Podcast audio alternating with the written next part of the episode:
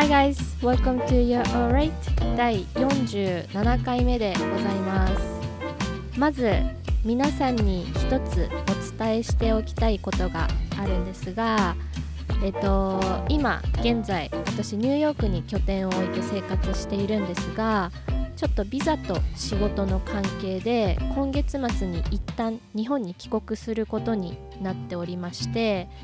今バッタバタで部屋を片付けているところでございます。でどのくらい日本にいることになるかはだいたい45ヶ月ぐらいっていうふうに思ってるんですけど、まあ、全部ビザ次第っていうことになるのでちょっと何とも言えないんですけどで日本にいる間もこのポッドキャスト続けていこうと思っているんですけどちょっとどういう風にできるかっていうのがまだわからないので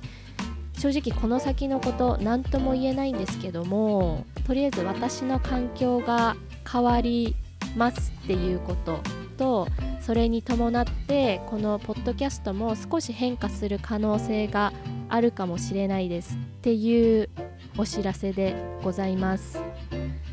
また状況に応じてアップデートさせていただきたいなとは思っているんですけどできるだけ、えっと、続けるようにしたいなとは思っているので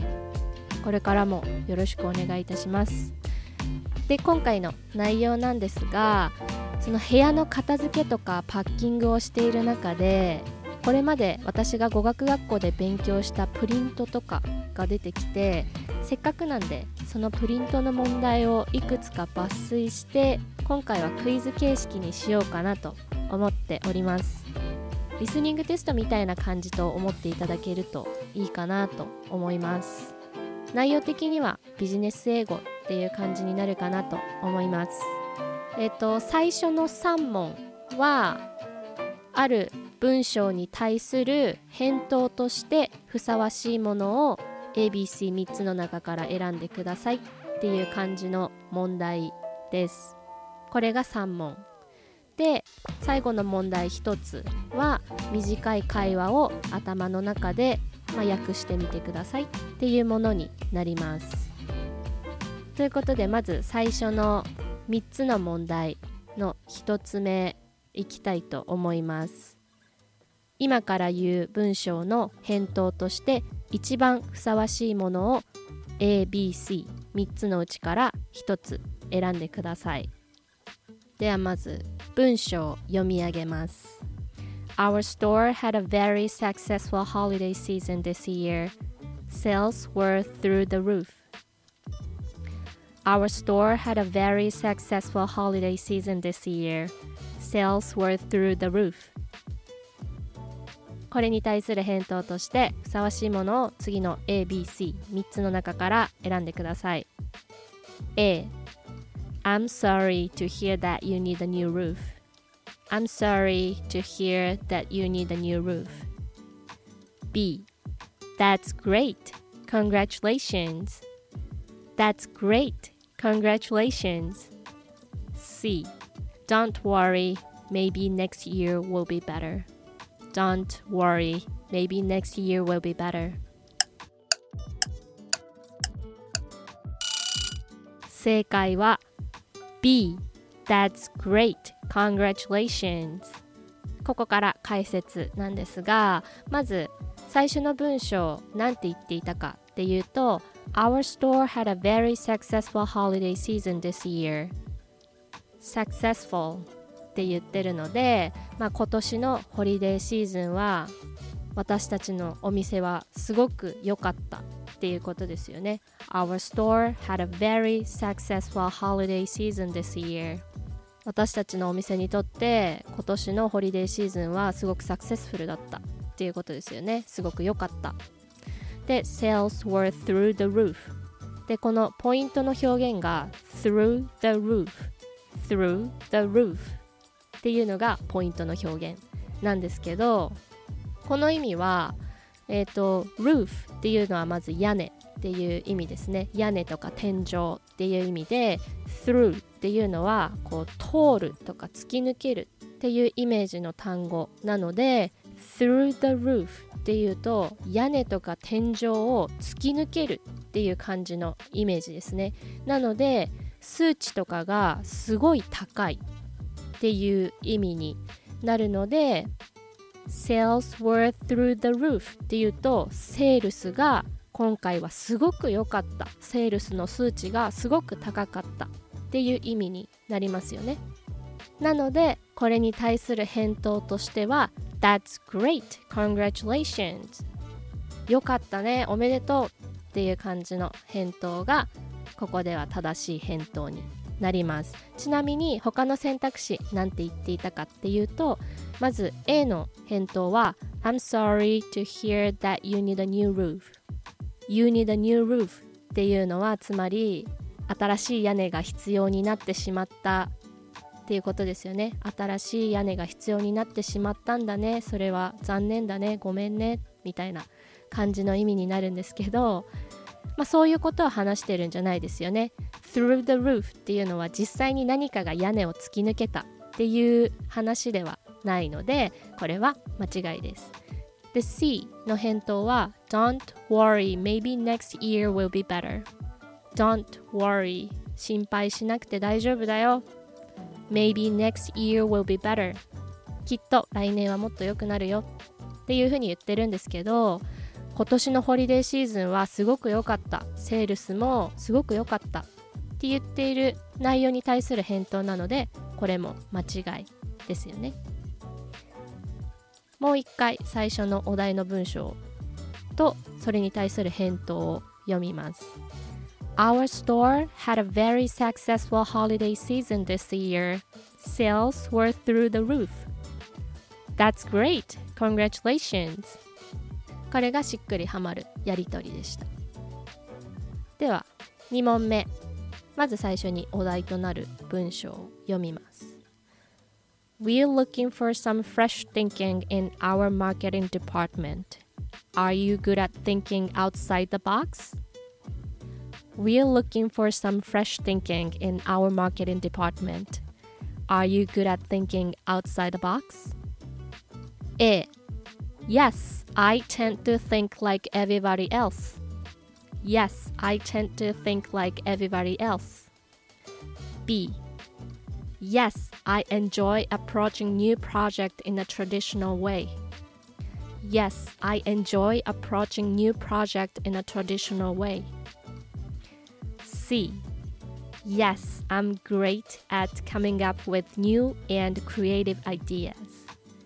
Yes, I'm great at coming up with new and creative ideas. 正解は C. Yes, I'm great at coming up with new and creative ideas.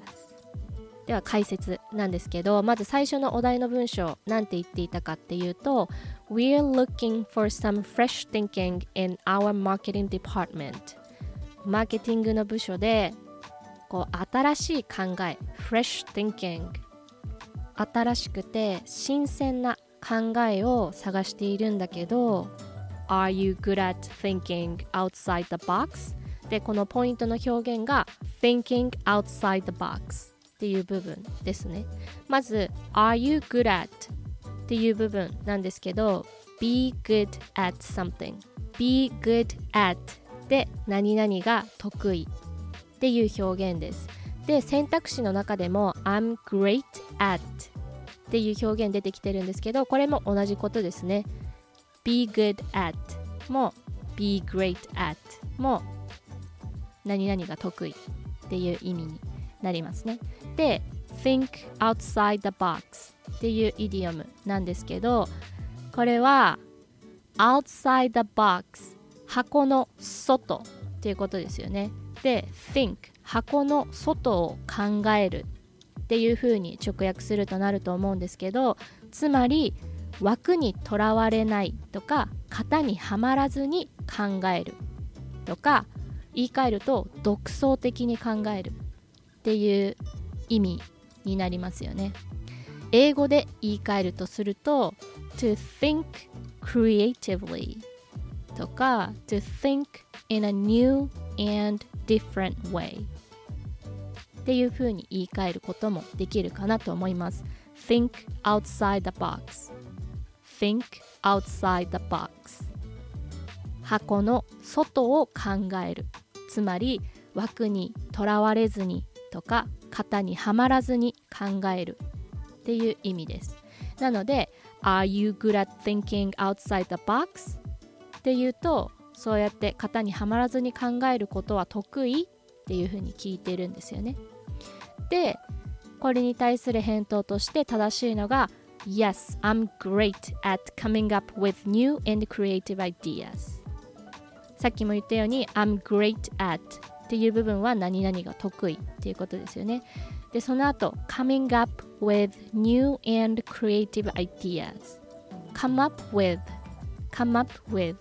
っていうのは何々を思いつくとかっていう意味の表現なので coming up with new and creative ideas っていうと新しくて creative 独創的な考えを思いつくのが得意だよっていう意味になります I'm great at coming up with new and creative ideas これが正解でしたで他の選択肢どういうふうに言ってたかっていうとまず A Yes, I tend to think like everybody else. Tend to tend to っていうのは何々する傾向があるっていう意味の表現なので I tend to think like everybody else っていうと他の人たちと同じように考える傾向にあるよっていうふうに言ってるのが A でした。なので返答としてはまりませんよねで B Yes, I enjoy approaching new projects in a traditional way Yes, I enjoy approaching new projects in a traditional way. In a traditional way って言ってるので traditional っていうのは伝統的なとかっていう意味なので、まあ、独創的ではないですよね。これまで長くやってきていたやり方で新しいプロジェクトにアプローチするのが好きですよ楽しめますよっていうふうに言ってるのが B なのでこれも違いますよね。なので最後の C が正解でした。っていうことになります。もう一回、えっと、やりとり繰り返すと We're looking for some fresh thinking in our marketing department. Are you good at thinking outside the box? Yes, I'm great at coming up with new and creative ideas でしたでは次3問目 Kudos to you and the rest of the manufacturing department for figuring out how to cut our production costs. Kudos to you and the rest of the manufacturing department for figuring out how to cut our production costs. A. We don't need any more kudos. We have enough in inventory. We don't need any more kudos. We have enough in inventory. B. Thank you. We are proud of our results. Thank you. We are proud of our results. C. We'll try our best but we can't guarantee anything. We'll try our best, but we can't guarantee anything. 正解は B. Thank you. We are proud of our results. では解説なんですけど まず文章の部分でポイントとなる表現が kudos to someone kudos to someone スペルは K-U-D-O-S って書いて kudos kudos と言います kudos to someone これは誰々を称えるとか称賛するっていう意味で、まあ、おめでとうとかよくやったねって言いたい時に使われる表現です。kudos to you っていうとあなたを称えてるっていう意味でおめでとうあなたよくやったねっていう意味です。なのでここでは kudos to you and the rest of the manufacturing department って言ってるのであなたと manufacturing department 製造を担当している部署っていうことですね。を称えます称賛しますって言ってるのが最初の部分です。でどうして称えているのかっていうと for figuring out how to cut our production costs. cost っていうのが費用とかっていう意味なのでプロダクション製造に関わる費用を削減する方法とか道を見つけてくれたことに対してあなたと他の製造を担当しているデパートメント部署の方たちを称えますっていうふうに言ってるのがこのお題の文章でしたでこれに対する返答として正しいのが B Thank you. We are proud of our results. Thank you. ありがとうですね。で、We are proud of our results. Be proud of で何々を誇りに思うっていう意味なのでこの結果を私たちは誇りに思っていますって言ってるのが We are proud of our results ですね。これがふさわしい返答でした。で他の2つ何て言ってたのかっていうとまず A We don't need any more kudos. We have enough in inventory. もうこれ以上のクドスはいらないよって最初に言ってるんですけどもうこの時点でちょっと意味わからない文章になっちゃってるんでここでもう違うんですけどちなみにその後に言ってるのが We have enough in inventory. Inventory っていうのは在庫っていう意味です。なので在庫に十分クドスがあるからもうこれ以上いらないよって言ってるのが最初の選択肢だったんですけど、まあ、これは普通に doesn't make sense っていう感じですね。こう意味をなしていないのでこれは間違いです。C なんて言ってたかっていうと We'll try our best but we can't guarantee anything. We'll try our best. 私たちは全力を尽くします。But でも We can't guarantee anything. Guarantee っていうのは保証するっていう意味なのででも何も保証することはできませんって言ってるんですけどもう結果はすでに出ていてそれを褒めたたえているのが最初の文章なのでこれも当てはまりません。ということで B が正解でした。以上3問。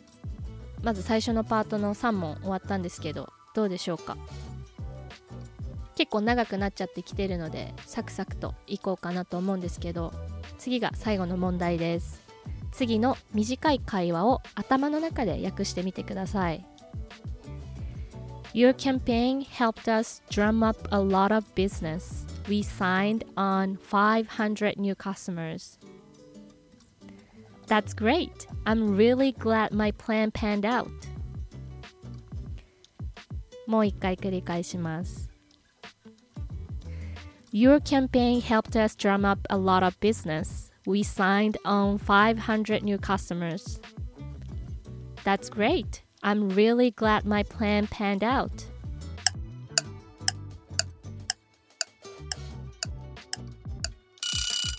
なんとなくニュアンスで内容をつかめたんじゃないかなとは思うんですけどまずポイントとなる表現が2つあるんですけど1つ目 drum up.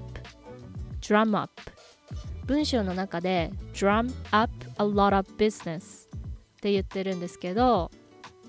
この drum up っていうのは努力をしてとかめちゃくちゃ頑張って人を呼び集めるとか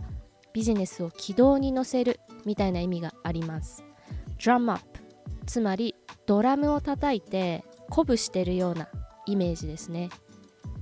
なので最初の文章 Your campaign helped us drum up a lot of business っていうのはあなたのキャンペーンのおかげで私たちはたくさんのビジネス、まあ、つまりカスタマーを得たよっていうふうに言ってるのが最初の文章ですね。We signed on 500 new customers って言ってるので500人の新しいお客さんを得ることができましたっていうことですね。We signed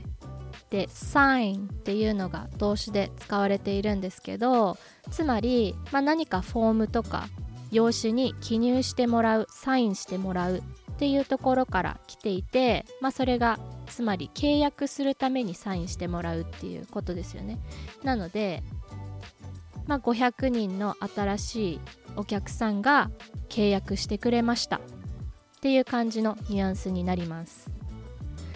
でそれに対する返答で That's great. I'm really glad my plan panned out. って言ってるんですけど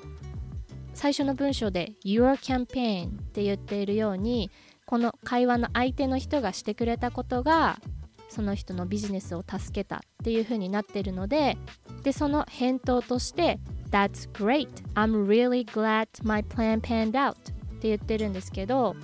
この文章でポイントになるのが panned out っていう部分ですね。つまり動詞で pan out pan out っていう表現なんですけど pan に out がくっついた表現 pan out っていうやつです。これは内容から予測できるかなと思うんですけどうまくいくとか功を奏するっていう意味です。英語で他の言い方に言い換えると work out っていう風に言うこともできます。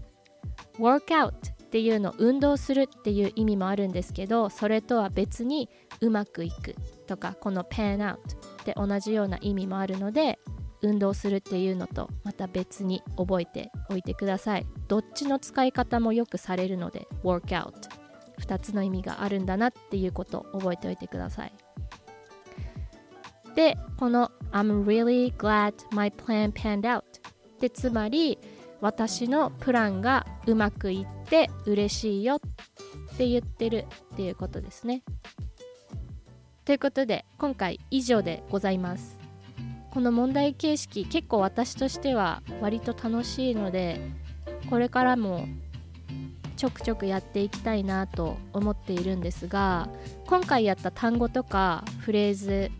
まあ、今回に限らずなんですけど基本的には日本語で説明しているんですけど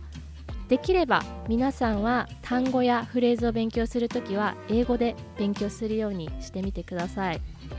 ここでは音声しかお届けすることができないっていうのと私はネイティブじゃないので混乱を避けるためにも極力英語を使うっていうことよりもどういうふうに勉強するのがいいのかとか日本語で伝えるにしてもできるだけシンプルな表現とかニュアンスとかあとは文化的な由来とかを伝えるっていうことの方に重点を置いているので日本語で説明することの方が圧倒的に多いんですけど基本的には英語は英語で勉強することをおすすめします。いつも英語は感覚で覚えましょうっていう話をしているんですけどやっぱ日本語で勉強しちゃうと日本語に当てはめようとしてしまうんですよね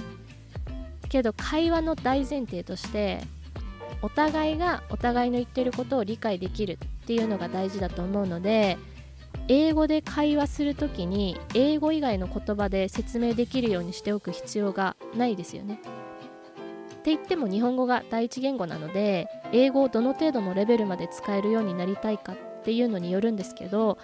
いわゆる英語脳を作るとかバイリンガルっていう状態になるには英語を英語で説明できる状態になるのがベストなので英語は英語で勉強するっていう習慣を身につけると感覚とかニュアンスで英語をつかむっていうのが自然と身についてくると思います。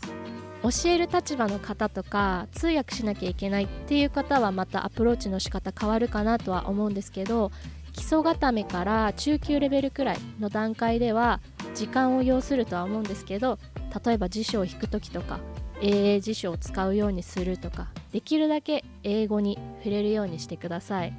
難しい英語をやる必要はないと思います。むしろ簡単でシンプルだけど日本語が一切混ざってない会話とかをできるだけ多く聞くといいと思います。耳を鳴らすためにも。ただ追い込みすぎないようにしてください。あまりにも負荷をかけすぎて嫌になっちゃったりとか飽きちゃったりするとやる気なくなっちゃうんで楽しめているかどうかっていうところは常に意識されるといいんじゃないかなと思います。ただある程度のレベルで結構難しい単語とか表現によっては日本語ではつまりどういうことなんだろうっていうのを分かるようにするのも自分の中ですっと腑に落ちるようにする近道にもなるので、まあ、つまりバランスですね。常に日本語で英語を勉強するっていう状態はおすすめしませんが